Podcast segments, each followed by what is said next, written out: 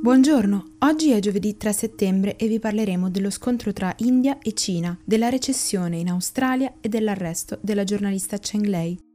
Questa è la nostra visione del mondo in 4 minuti. Dalla regione di confine di Ladakh, tra la Cina meridionale e l'India nord-orientale, continuano ad arrivare notizie di scontri tra i soldati dei due paesi. Nuova Delhi ha rafforzato le proprie truppe lungo la linea attuale di controllo, che rappresenta il confine effettivo dal 1914, ma che negli anni 60 è stata oggetto di una guerra tra i due popoli. Nel weekend gli eserciti si sono scontrati e Nima Tenzin, un militare indiano di discendenza tibetana, è morto.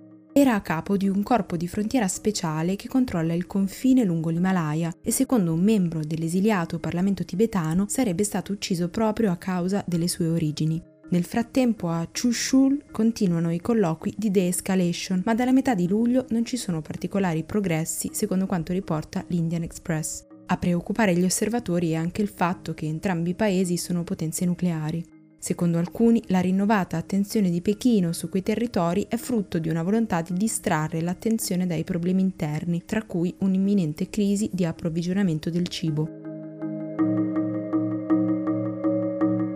Secondo l'ufficio di statistiche australiano, il paese è entrato nella sua prima recessione dal 1991, con una contrazione del 7% della sua economia nel secondo trimestre di quest'anno, dopo una riduzione dello 0,3 nel primo. Intanto da oggi a Pechino torneranno i voli internazionali diretti verso otto paesi: Thailandia, Cambogia, Pakistan, Grecia, Danimarca, Austria, Svezia e Canada. Sono le prime riaperture annunciate dalla Civil Aviation Administration dopo il blocco deciso per contenere la pandemia.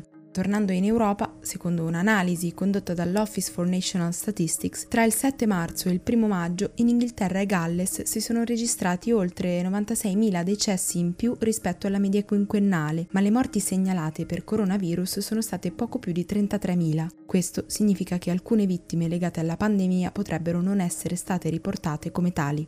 Infine, negli Stati Uniti, alcuni funzionari sanitari hanno affermato che nonostante la possibilità di avere un vaccino pronto entro la fine di quest'anno e l'inizio del prossimo, le strutture ospedaliere non sarebbero ancora pronte per distribuire, somministrare e monitorare dosi per 330 milioni di persone.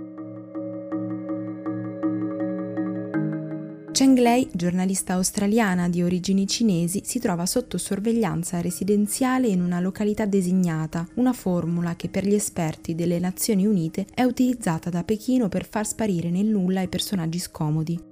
Questa permette infatti al Ministero della Sicurezza Pubblica e quello per la sicurezza dello Stato di aggirare i normali procedimenti penali e detenere i soggetti in località ignote, spesso ricavate da motel o edifici adattati all'uso, senza dover ricorrere a un arresto formale e a un regolare processo. Non sono note le ragioni del provvedimento che può durare fino a sei mesi. La giornalista lavorava per un network cinese in lingua inglese e in passato aveva pubblicato qualche post critico nei confronti del governo, che però è ancora visibile su Facebook.